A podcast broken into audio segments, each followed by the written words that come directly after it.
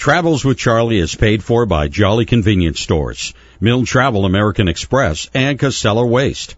The views and opinions expressed in Travels with Charlie do not necessarily reflect the views or opinions of the Radio Vermont Group. We welcome listener feedback. Email your comments to WDEV at radiovermont.com.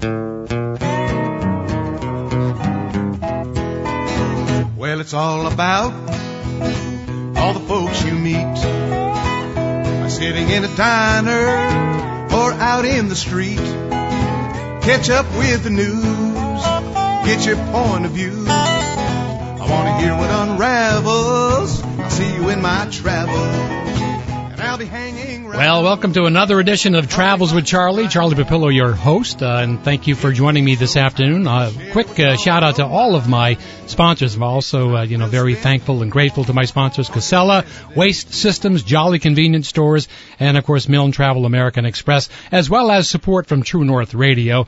Quick reminder that the uh, podcast of previous shows, as well as this one, on WDEVradio.com. So if you don't hear this uh, broadcast in its entirety, you want to go back to any of the other broadcasts that we've done, they're all there on the website, WDEVradio.com. On our show today, Scott Milne from Milne Travel American Express. He's going to be talking with us about travel. What else? I'd like to book a trip to Alaska right about now.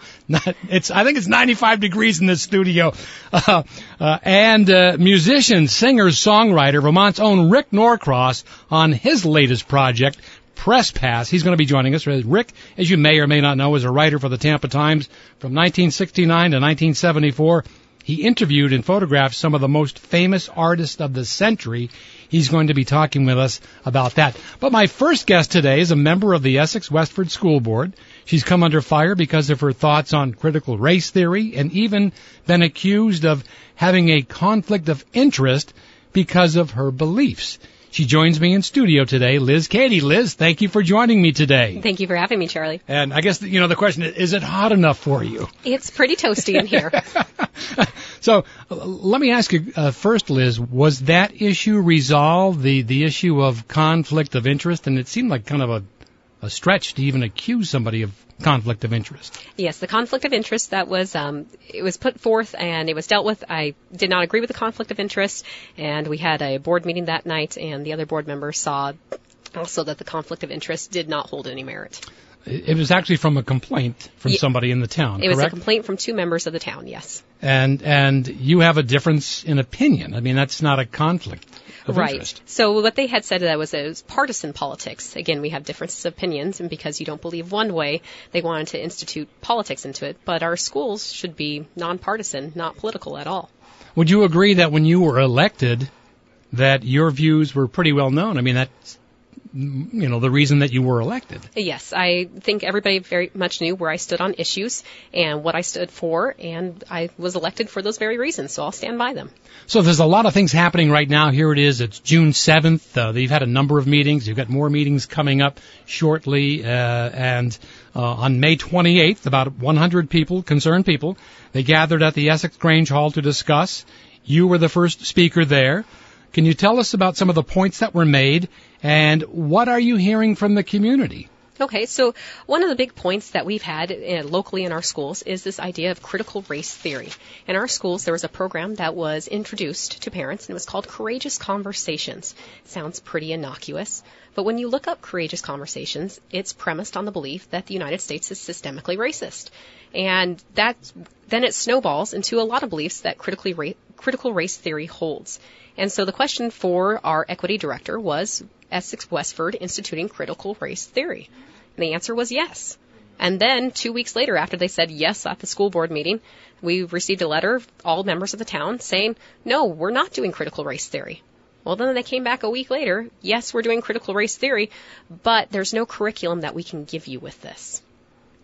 So it's basically they're they're, they're saying it's it's an equity policy and that's not critical race theory. critical race theory is, as they say, it's one of the ideologies that they are following, but there is no set curriculum with critical race theory. This idea that equity is in everything that the district is supposed to do, but again, we don't have any actual specific curriculums that parents can request to see. Liz Cady is my guest this afternoon on Travels with Charlie. If you have a question or a comment and you'd like to make one, we'd love to hear from you. 244-1777 or toll free at 1-877-291-8255. And for those of you that are going, well, this is an Essex Westford issue. Why are we talking about it here on a statewide program? It's, this is something that's going on across the country.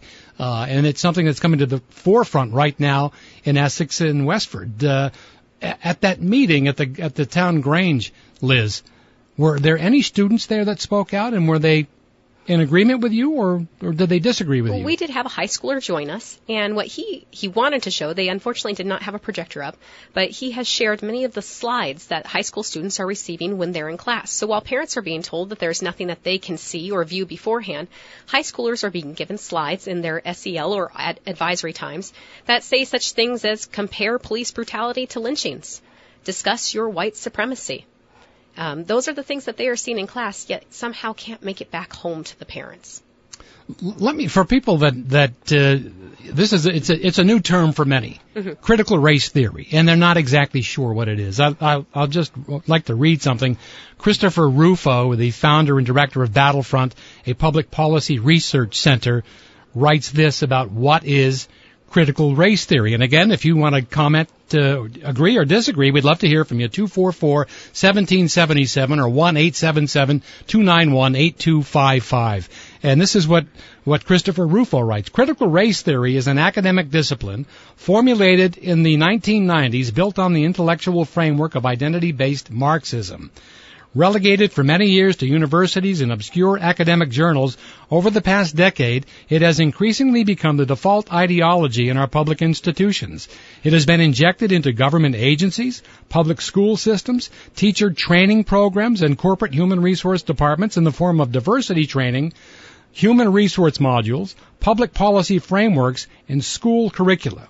There are a series of euphemisms deployed by its supporters to describe critical race theory, including equity, social justice, shaking your head, diversity, and inclusion in culturally responsive teaching.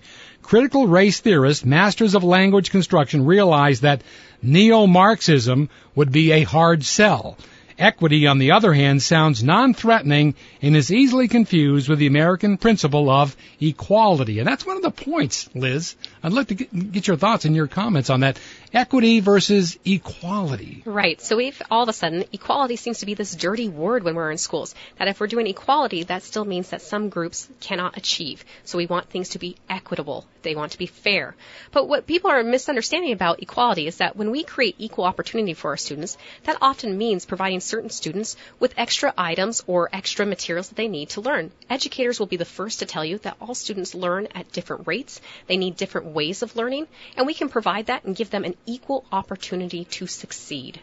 In your opinion, does critical race theory teach that systemic racism and inequality are part of American culture? Yes, that's what critical race theory does. It's that there's systemic racism, and by the color of your skin, you know how you fit into that. And that's how people should judge you, is in the systemically racist country, your skin determines whether you have been successful or whether you have been a failure. And there's nothing about you that's in your control to change that. Do you have any idea how the community feels about this? Is it split down the middle? Is it 80-20? Where, where does it lie? I think it's a very polarizing issue right now. We have people who are all the way for it, and we have the people all the way against it. I believe most of our community lives somewhere in the middle, where they don't want to go this extreme version of critical race theory. We can talk about race. We can certainly teach our children how to talk to others, how to be kind to others, make certain that we are taking any racism out of the equation. But it doesn't have to be critical race theory. Critical race theory is premised on the idea that racial discrimination will end racial discrimination. Illogical. Yeah, there's also a, a stigma that comes along with it that when you talk about it, especially if you talk about it and you question it, that immediately you're considered a racist. Yes. So it's an issue where a lot of people don't want to talk about it because, well, you know, I'd rather not go go near that subject. And I've heard that from many parents reaching out to me saying, I support what you're doing, but I can't speak out because I'm afraid of what they'll say about me. I'm afraid of my business being successful. And these are all, all real fears. And the thing that I try to tell people is that If we all get together in a group and discuss about this middle ground, how can we go about moving forward to be the best people for all each other, this common humanity that we all share? We can do that. And we just don't have to accept that just because we don't buy into critical race theory, that means that we're bad. That's not true. So part of the you know the big picture here about critical race theory and about some of the other things that are going on in schools, and it's been quite a few years since my kids have been in grade school and in uh, in high school. Uh, but I just you know from what I hear with with other uh, families that have young kids in school and some of the you know the kids coming home and some of the things that they're telling their parents, it seems that there's a a degree of oh, for want of a better term, it, it's indoctrination. Right, and it's creating a wedge between children and parents because they're being told that your parents can't possibly understand what you're being taught here because they learned it wrong. And the family unit, our public schools need to respect the values and beliefs that the family has. That takes precedence.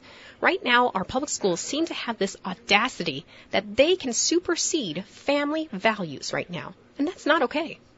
Shouldn't we be teaching students how to think versus what to think? Because that that's a, that appears to me that that's what's happening. We're teaching them what to think. Right. And that's the that's the thing is that this isn't critical. You know, they say critical race theory is a way to critically think. Not if you're only giving them one point of information. We need to give our students tools so that they can critically think, and that involves everything. So critical race theory is, of course, premise on everything bad that has happened in our history. But we have a lot of good. course Why we do. don't we give children both so that they can decide for themselves how they feel about this and how they can make the world a better place? Liz Cady with me this afternoon on Travels with Charlie. She is an Essex Westford school board member. You've you've been on for what, two months now, Just less than that. just less than two months. Yeah. Are you rethinking, man? What did I get into here? I am Wha- thinking that sometimes. Well, obviously you, you went about it for a reason. I mean, you stand behind your principles. Uh, uh, was is that what drove you to run for school board? You know, really it was there was decisions being made within our schools uh, by the school board and the district that when I found out what was happening, I was saying, well, I don't remember being engaged about that. And I, here I am, a lot of my tax dollars go towards the education system. Why don't I know anything about this? Why am I not allowed to vote on this? And that's really what drove me to get involved. And then as soon as I became more involved, all of a sudden here we have more and more issues where I'm sitting here wondering, when was our community told about this? And when has our community been able to give feedback based on this? So when you ran, you ran on the the you were critical of uh, of critical race theory. You know, I didn't run on that. I didn't even No. know that was in the schools then. I ran on transparency, that the community needed transparency. We needed accountability, accountability from our board members, and we need physical responsibility. We have one of the highest budgets out of all the school, school districts in the state. Is our budget going to what we approve? Are you facing any kind of backlash for coming out uh, and being vocal about this, Liz? Yes, I think that there's always going to be some backlash. There's some people who would rather you not talk about it because it's been easy to put this stuff in the schools when people don't know what's going on and they're too afraid to speak out. And by somebody saying, no, this isn't right, I don't believe in this, and being able to do so in a kind way, I certainly hope that's how I come across, I believe it's giving people more of a voice now. You talk about a middle ground, but I mean that's a term. But what exactly does it mean? I I I, I find it hard to believe that there could be some middle ground here. I don't know where where it would go. you know, the middle ground for me is just simply saying by saying the equity policy that we have forth or critical race theory that we have in our schools, not buying into it doesn't b- mean that we don't buy into talking about or improving how we talk about racism, right? We have an ever evolving world. We can't stay stagnant. So making certain that we are teaching our children uh, how to be good people. I think we can always discuss and see where we need to go from that. If we see in Vermont that we have a particular group of people that is not being successful when they come to our schools, absolutely, let's look at that. Let's see if we can change that. Liz Cady, Essex Westford School Board member with me this afternoon on Travels with Charlie, 244-1777. That's the number to reach if you have a question or comment for Liz, or 1-877-291-8255. That is a toll-free number. Liz, the school board received a letter from uh, Take Charge leader, uh, Minnesota congressional candidate Kendall Qualls, uh, highly critical of, crit- of uh, critical race theory. Uh, he's an African American. I, sometimes I feel you have to put that in, but uh, it is it is part of it. You familiar with the letter? No, I'm not actually. Uh, well, let me read this. This is a quote from from uh, from Kendall Qualls, the leader of uh, this uh, Take Charge uh, group. Uh, he said, "quote We acknowledge that racist people exist in this country, but explicitly reject the notion that the United States of America is a racist country. This is a subtle but significant difference. We also decline the idea that the country is guilty of systemic racism, white privilege, and abhor the concept of identity politics and the promotion of victimhood in the minority communities. Communities. Your thoughts, Liz? Yes, now I remember that letter. Um, it was from somebody else sending it in. Yes, um, that's absolutely true, right? We do have racist people. We cannot deny that. We do have a country that had slavery. We do have a country that, even though it said it was equality for all, didn't really follow that. But what we also have is we have a country that has constantly worked to make that idea of equality for all better and applicable to absolutely everybody. That's why we are a nation that has so many ethnicities, races, nationalities here, because people come to America because they can achieve the American dream. Where do you see race relations right now uh, in the country? And, and you're a little younger than I am, but uh, I, I can remember back into the 60s when, when a lot of that was, was going on. Uh, and it seems like we've made great strides. And uh, just all of a sudden, it's like we want to go back into, into the 60s and we want to relive all of this. It's not like it was then. Well, and that's what I was thinking too, is that I don't remember ever having a focus on race being a problem. I've always been taught that you treat everybody based on the content of their character, and anybody who I've come into contact with, race has not been an issue for me. Now I understand that I am a white person, so I've never had something racist shouted at me. So I understand that there are different perspectives based on this. But what we're seeing here, I think, is actually driving a wedge between people. Yeah. It's highlighting the bad. And again, as, soon as you focus on the bad, you think about people who are always listening to bad news, your perspective all of a sudden is very bad. You don't, it's not happy. Who benefits from it? Uh, I, there's you know there's there's some criticism saying that you know the Democrat Party benefits from this. This is an issue that they can run on. It's a it's one of those issues that it's hard to to be against. I mean, who who wants to support racism? Right. And you know, I don't think it's a partisan thing at this point in time. I think this is critical race theory is just a wrong ideology. And you know, quite honestly, I think it's just a way to divide our nation. We are the greatest country in the world, and we can't forget that. And I do believe that there are people who they realize the only way that our country can go down is if we destroy ourselves from within. And how do you do that? You divide its people. Mm. Liz Cady with me this afternoon on Travels with Charlie. We're going to take a quick break. When we come back, we'll continue our conversation. And once again, you can uh, join us 244-1777, 1-877-291-8255 to join the conversation here on Travels with Charlie. Back right after this. Whether you're traveling for a vacation, planning a business trip, or have a global company looking for a strong Vermont-based company to align with for business and meeting management, Milne Travel is a trusted local partner, and they've been one since 1975. Milne Travel is one of the top travel companies based in New England, featuring educational tours, vacation travel, or corporate solutions. Let their travel specialists search the lowest airfares exclusive to the travel industry for you. Guaranteed. We're all getting ready to travel again. Save time and money on your next trip. Go to www.milnetravel.com.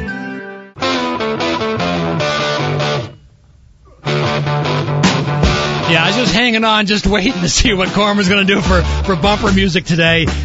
He keeps setting that bar higher and higher and higher. Some classic stones for you there. Charlie Watts just celebrated his 80th birthday. How about that? 80 years old, and of course, uh, you know the big the big story again. Everybody, Keith Richards is still around. I mean, he's he'll he, he's like cockroaches. He's gonna he's gonna be here forever. You don't have to worry about it. Liz Cady is my guest this afternoon on Travels with Charlie. Want to thank you all for joining us here, and uh, let me just throw it out to the listeners there because it seems Liz that as we pointed out, this is an issue. We're talking about critical race theory. Liz is a select board member, or, or excuse me, a school board member, Essex Westford. Uh, they are discussing a a it's not critical race theory. No, it's, it's, an equity policy. Equity policy. You're going to be voting on that shortly, correct? Possibly so, yes. Whether or not that is going to be part of the curriculum yes. in the school system. Uh, and we'd love to hear your thoughts on it. Not not just about Essex and Westford, but this could be coming to your school. Right. Are, are you ready for it? Is this something that you want?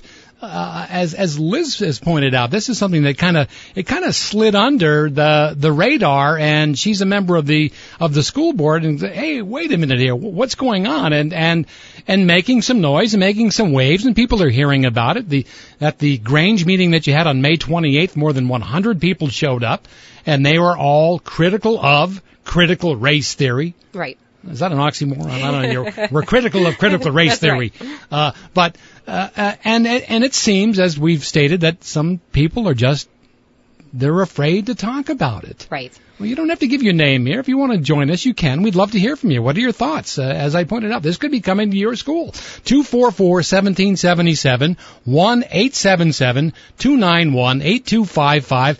Maybe you think it's, it's overdue. Maybe you think we should have been doing this a long time ago. Um, you know, I'll, I'll throw my two cents in here. I, I think, you know, reading, writing, and arithmetic is pretty important, and it seems like we're getting further and further away from that with our students today. There's indoctrination, and, and, and, and kids are coming out, and, you know, they're going into college, and in college is like, that's just, it prepares them for, they're ready to go on from there. Well, what's interesting is that in order to show that we need equity in our schools, often schools come out with a report that show literacy and math and they show the discrepancy and they usually break it down in racial groups, mm-hmm. right? How they're doing. But in order to combat that, here we come up with this equity policy to teach students that the United States is systemically racist, that they might be oppressing somebody or they might be oppressed by somebody, instead of doing what we need to do, which is how do we get more students to be proficient in literacy and math? Why aren't we revamping our math policies? Right. Why aren't we revamping our literacy policies to help everybody? Does it surprise you at all that you see a number of, you know, black leaders, black entrepreneurs, black business owners, owners of, of businesses that are coming forward and, and that, that are totally against this critical race theory? You know, I don't because, you know, I try to think of it from the other perspective of here we have very successful people in the United States and we have a range of races of successful people in the United States. How would you feel to be told that you can't, your child going to school cannot accomplish anything because the system is set against them? As a parent, I would be pretty upset because I want to send my child to school and tell my child, no matter, you have to work hard, you have to put yourself out there, and you can achieve. Some states have actually advanced legislation to ban the teaching of critical race theory in schools. Uh, New Hampshire is one of those. Right. Is that something that we should be talking about here in Vermont at some point?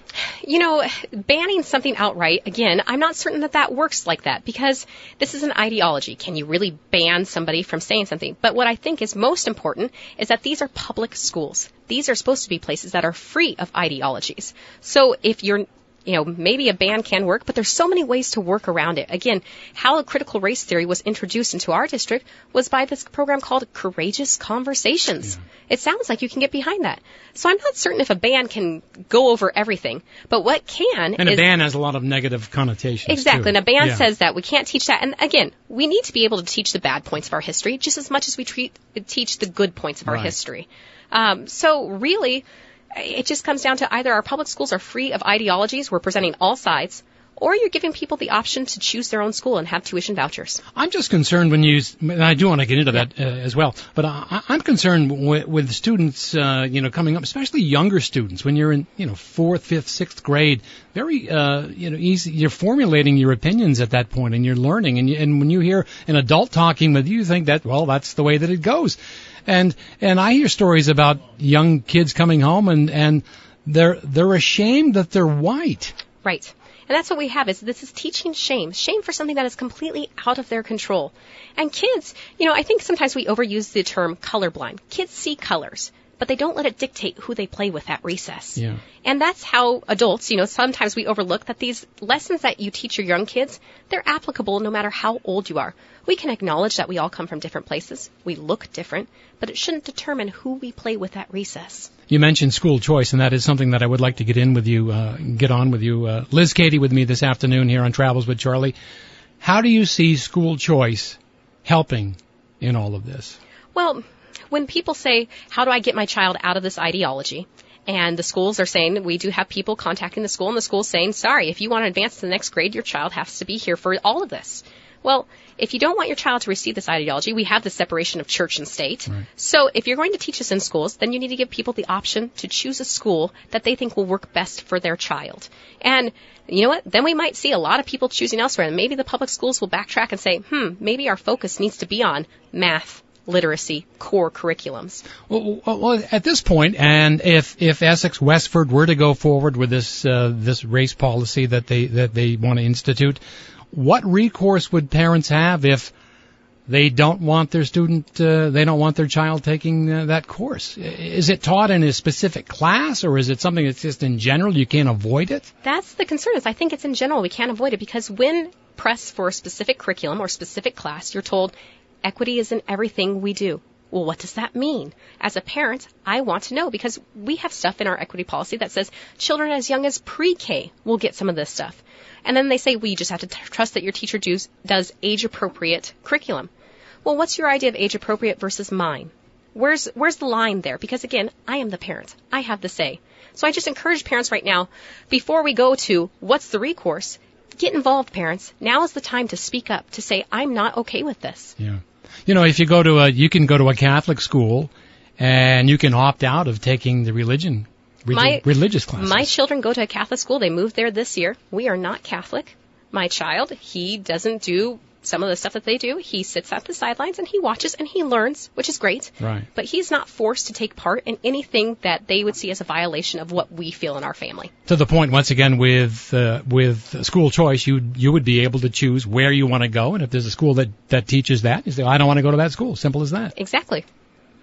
It, we talked about the middle ground can you just quickly what is the middle ground Liz You know, I think the middle ground is really engaging all the communities. So again, you can have people who say, you know what, we see that there's a problem here. We need to discuss race more. Okay, so let's get all these people together and figure out what is the best way to go forward. In order to better race relations, we don't have to not everybody has to be full in with the United States is systemically racist. We don't have to do that. And yet we still can be better by finding a place where we can all talk and move forward from there. But forcing this extreme ideology on people and trying to say that anybody who doesn't believe it is just wrong, that's not the way to go.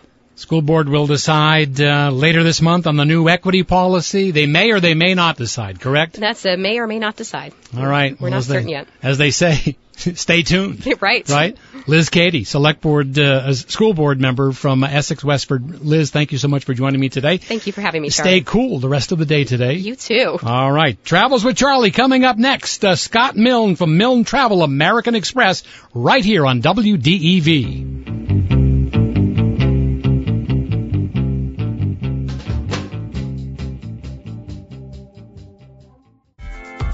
When I'm on my travels throughout Vermont, I know where to stop for a fill up, fresh made sandwiches, snacks, hot coffee, or an ice cold Coca-Cola.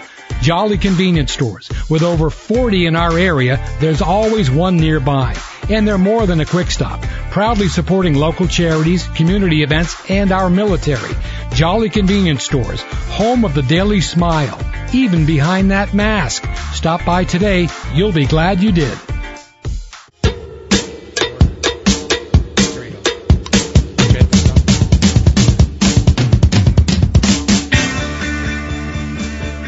I got to play a little name that tune with uh, with Corm at some point here. Great bumper music as always. Grand Funk Railroad, American Band, and yeah, I was a musical disc jockey for years before I got into talk radio. They're going on tour. They were going to do it in 2020. Yeah, Grand. Even Corm didn't know this. Come on, they're going to go on tour.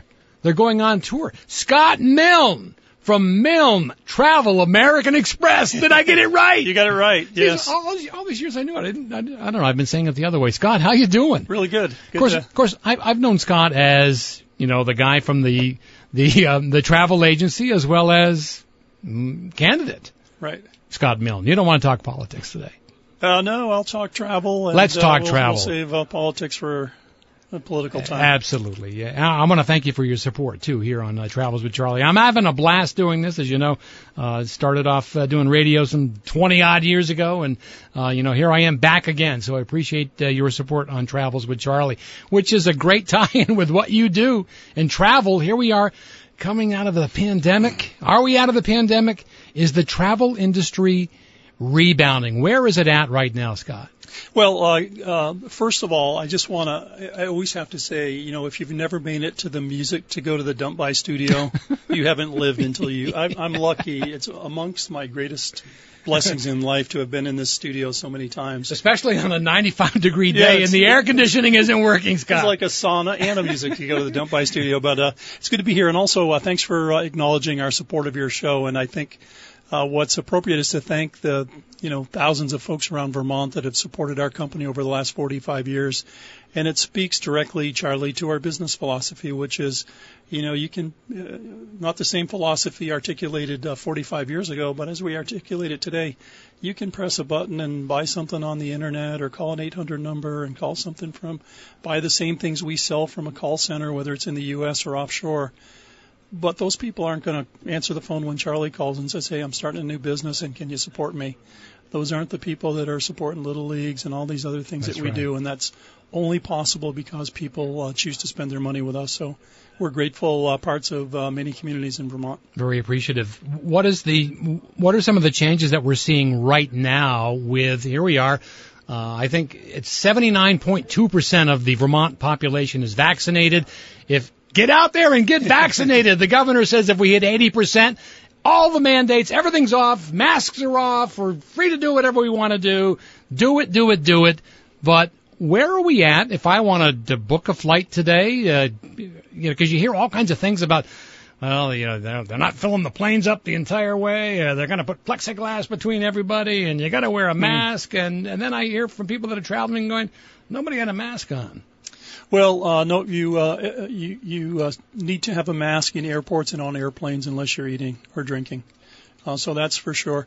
And it really matters where you're going. I think it's one of the, you know, it's a good time to be a travel advisor in the travel advisor business because uh, things change all the time and you want to have somebody that you can talk to. If uh, you get off a plane in Texas, it's uh, much different than if you're getting off a plane in San Francisco Yeah. as far as what you can do and Florida as well, right? Florida is, uh, you know, I think a good, you know, uh, benchmark that we see a lot. I was actually on this uh, radio station a couple of months ago, and we were talking about we had a small part in a business conference in Shanghai, and there were 200 people at a meeting in Shanghai. I think this was in early February, and I'm I'm guessing, but I'm pretty sure there were no 200 people meetings happening anywhere in America that week. And now, uh, last week in uh, Florida, there was a 12,000 person conference. So from not even being a country where we had a 200 person meeting three or four months ago, now we're back to 10,000 people Yeah. conferences. So granted, that was in Florida, not in, uh, Yeah. you know, not in New York City or So some, some so so things are turning around. Let's talk prices. Uh, our our gas prices are up, so fuel prices are up. Uh, that's going to affect ticket prices. Uh, but when you want to entice people to fly, you reduce your prices. So where are we at? What are you? Are there some great deals out there, Scott? Uh, there, there's good uh, values if you are going against the grain. If you want to go to New York or San Francisco to some of these downtowns where business travel and offices are empty and the hotels and the people are coming in for businesses that are a great uh, share of uh, revenue for those people, those are good deals.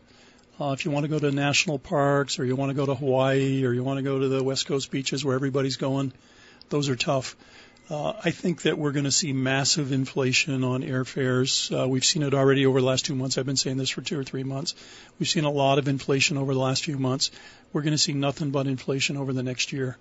You can buy airline tickets usually 11 months out. So if you know you want to go somewhere, our advice is buy tickets. Right now, it's still uh, we're at this sort of edge of a era where you can often buy tickets without a penalty if you change them. Right.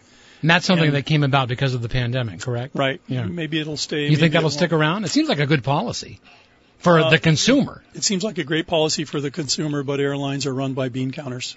so so don't count on it, right? Right. Yeah. Yeah. Scott Milne from Milne Travel American Express with me, and we're talking about the the travel industry. Obviously, coming. Uh, I'd like to say we're coming out of a pandemic. I think that we are.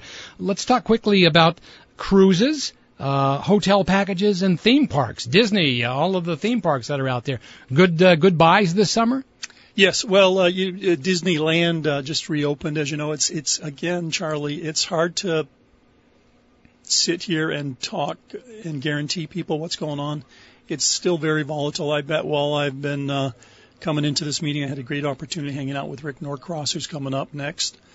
Uh, and I've only known of Rick Norcross until that, but it's sort of like one of my many experiences in life of sort of like being the backup band to the Rolling Stones.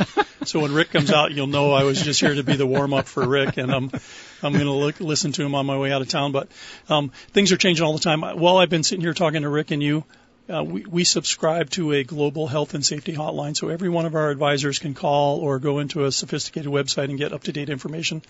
I can show you my phone when we're done, but I've probably gotten four alerts in the last hour of different changes around the world, often around the U.S. of you know New Hampshire's changing their rules from this to that. You know, there's a shutdown in Spain. That big news on Friday. Spain shut down and is not letting British travelers in over the entire summer.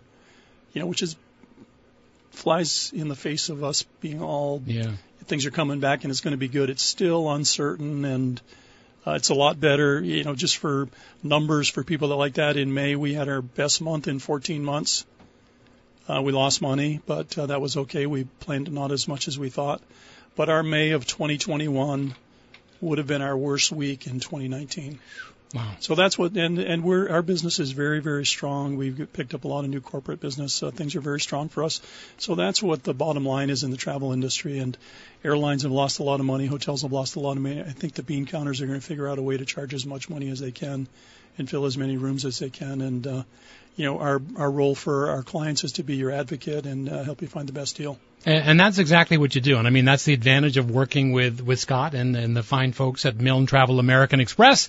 Uh, give them a call or you just, the easiest way is just to go on the website, milnetravel.com. I'll spell it for you, M-I-L-N-E, milnetravel.com. I, I have to ask you quickly before we bring Rick in here, um, cause you and I talked years ago about going to Cuba. Uh, and you know that's still one of my dreams. I would love to go to. I know a lot of people do, and then I know you know we've talked about some of the. It's like seems like there was a kind of a shakedown going on. If you wanted to go, you could go, but you kind of had to pay the pay the the piper in Cuba.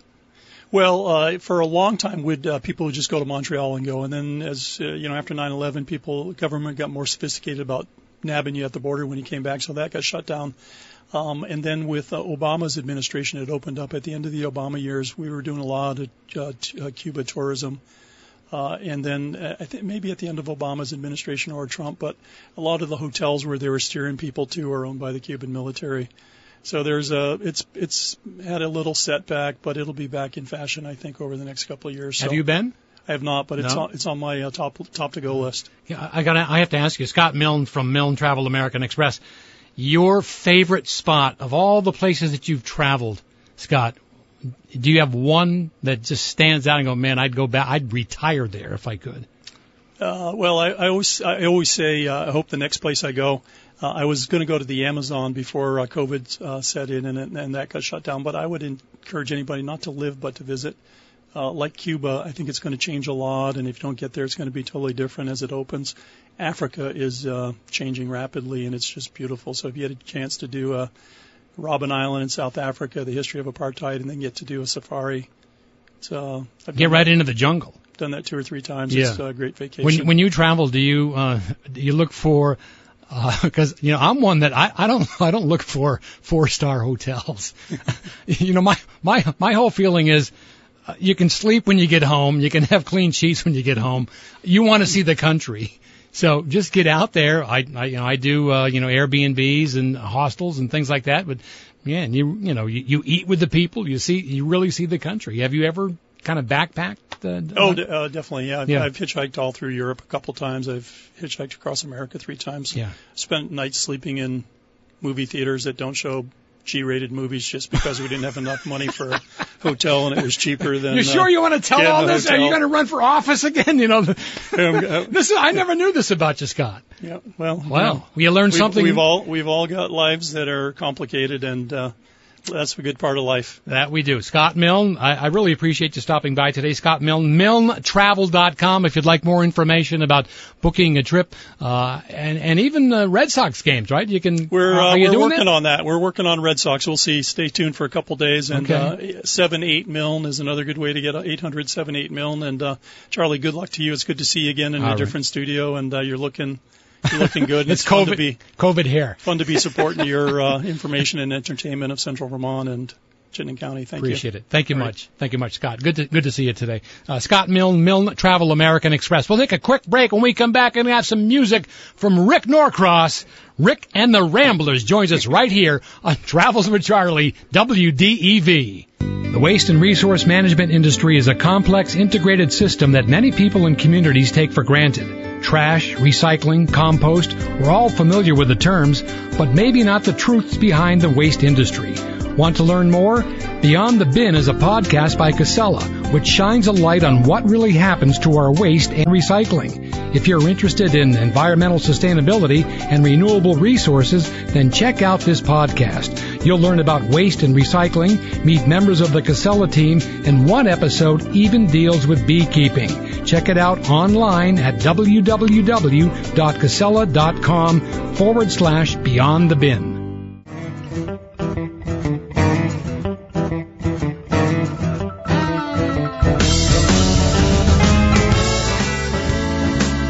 Put your headphones on.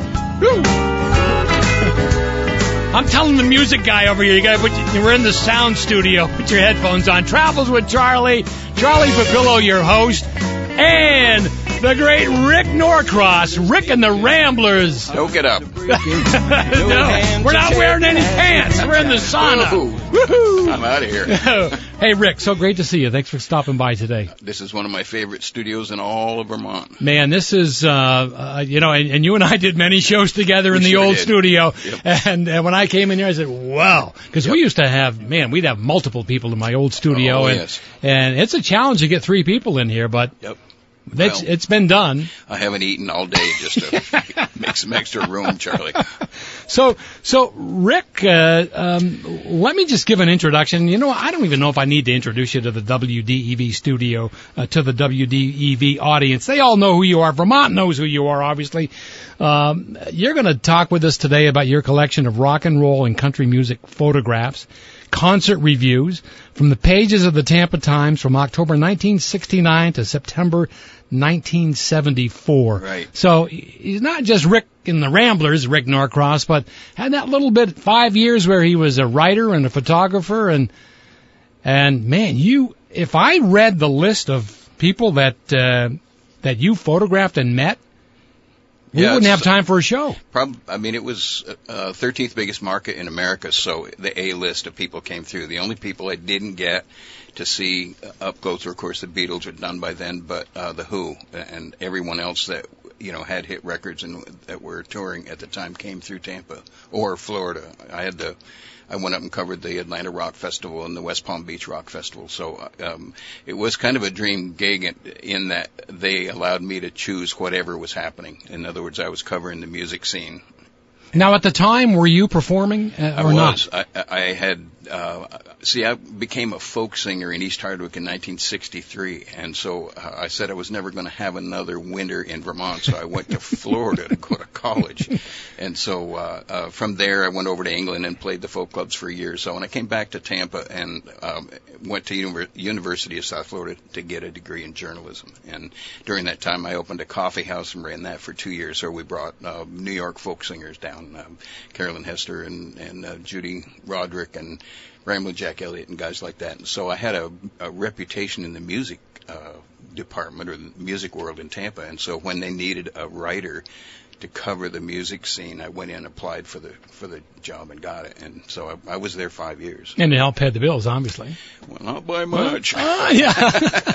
if you want to talk with Rick Norcross, uh, he's going to be outside the studio after we get off the Yeah, air. exactly. Just come on by and wave. You'll be exactly. out there. I'll have Uh, a fan. Two four four seventeen seventy seven or 1-877-291-8255. That's toll free. Rick Norcross. Rick, uh, um, let me just read partially a list from Press Pass. Press Pass is a, it's a thumb drive. It's not a book. Right. People can get the thumb drive and you can see all the pictures that you've, that you took, uh, of these, these, well, these are my hundred favorite. and and these are just some unbelievable names. Let me start off. Um, I'll start with the Z's, and we'll go back. Okay, Of course you would. ZZ Top, Tom Jones, Tina Turner, The Byrds, Stephen Stills, Sonny and Cher, Ro- Roger McGuinn, Robert Plant, Robbie Robertson, The New York Dolls, Pink Floyd. Crosby, Stills, Nash and Young. In fact, you have a, a photo here, a poster that you brought in from Budweiser.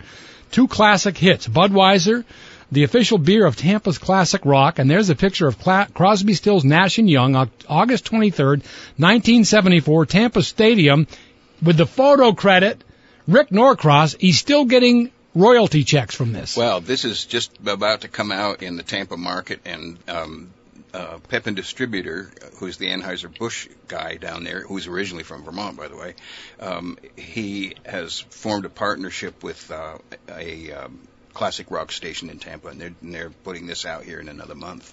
So they're going to run a year of my photographs on the radio. Nice. How much better can it be, Charlie? Are you getting paid? well, does the sun rise over WDEV? so this is interesting. You- you're a musician, you're performing, but you're also uh, going out and doing reviews of other musicians At that time. at that time. Right, yep.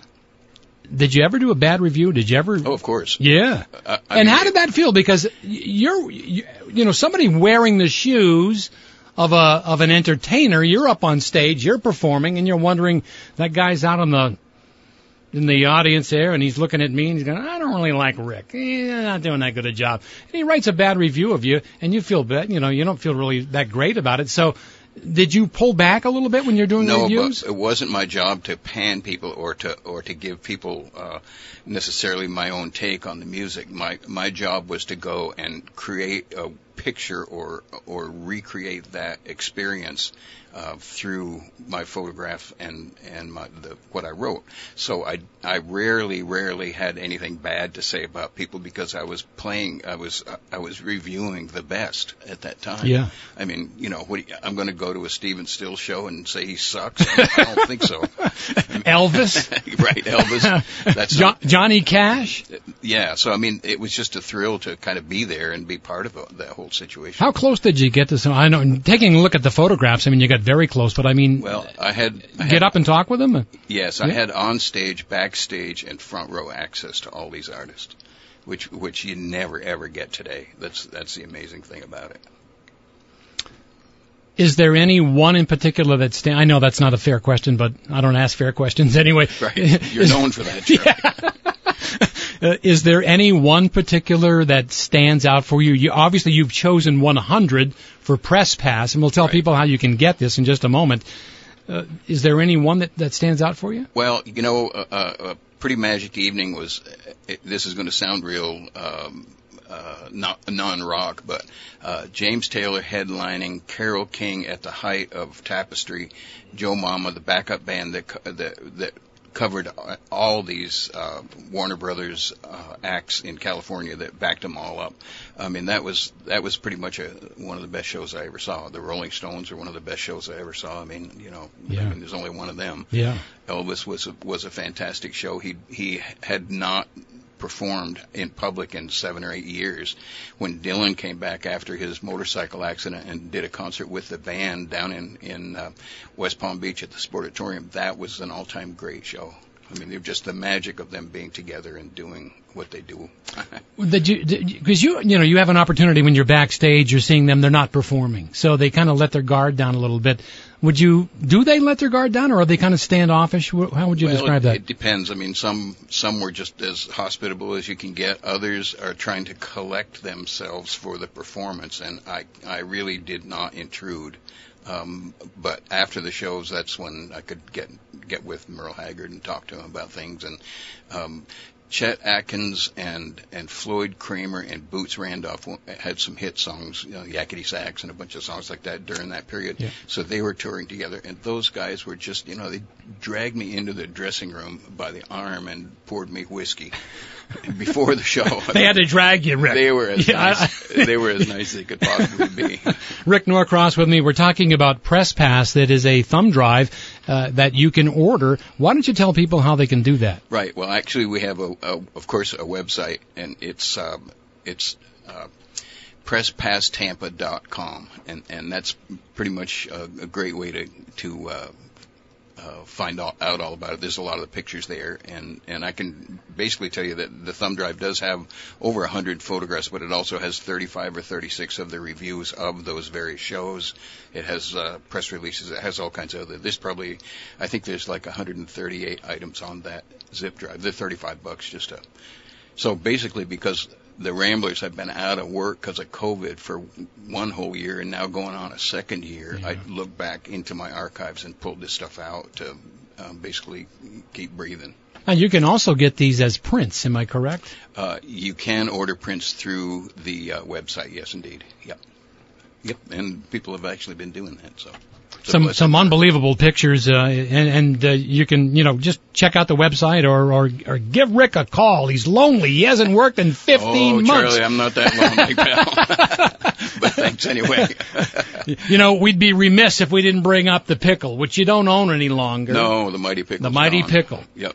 Uh, yep. Where is the pickle? Uh, the pickle is uh, on its way to um, uh, Philadelphia, Mississippi, and it was bought by a fellow and his wife in or, in Ocala, Florida, and they did some further restoration on it, and they're shipping it over to Marty Stuart for his new museum called the Congress of Country Music, and so it's going to be on display with our name on the side and everything uh, Beautiful. at this wonderful museum. Larry wants to talk with you. Let's go to the phone lines here at 244-1777. Larry, you're first with Rick Norcross on Travels with Charlie. Go ahead. Hello, Larry. Hey, Rick. Hey, Rick, how are you? Uh, this is Larry down in St. Petersburg, and I just want to say briefly, I know you're wrapping things up. Larry just want Lewis. to say that, yes, it is. All right, Larry. Yeah, thanks for calling. You're welcome. I just want to give you a plug down here. When this thing hits down here, it's going to be massive. People are going to just love the photos. They're going to love being reminded of their youth. They're going to be love reminding of the places that no longer exist in the Tampa Bay and, and beyond area. Your photos are superb. Your reviews, as you mentioned, are very fairly written, very concise, positive. Even when you're talking about Janis Joplin being busted, you know. Uh, so I'm wishing you all the best, and uh, I can't wait for to see the reaction down here. And I hope you get some good press in the Tampa Bay Times and and papers like Creative Loafing and such. So I'll get out of your way, but uh, I'm glad to hear you on the radio today, and, and good luck with this project. It's well worth it, folks. Thanks, Larry. I really appreciate the call. Um, Larry is right uh, that there were uh, close to a half a million people saw these artists during those years. You know, Tampa Stadium shows 62,000 people. Um, uh, it, so surely a couple of hundred thousand of them still got to be living in Tampa. Well, we would hope so. That's what so, I'm you- hoping. So you, you you can relive them again on Press Pass. Rick Norcross with us uh, from Rick and the Ramblers. Rick, um, you haven't performed in 15 months. What are the plans for this summer? I know you used to do the state parks during the summer. Right. Any of that coming up this no, year? No, unfortunately, it's not. We're we're not booked at all, and the the issue is that they just the governor, God bless him, is now you know I guess within the week is going to free things up totally and, Yeah. and remove restrictions. But um, my band is a large band, and it and it really. Uh, runs on corporate sponsorship as well as our band fees and so you have to really apply for that sort of thing back in February and so that time has passed so we're out of work again this summer but what's happening is that next year is going to be my farewell tour. So I'm arranging that whole thing after 58 years. I'm, I'm Oh, you're not going to go away. Come on.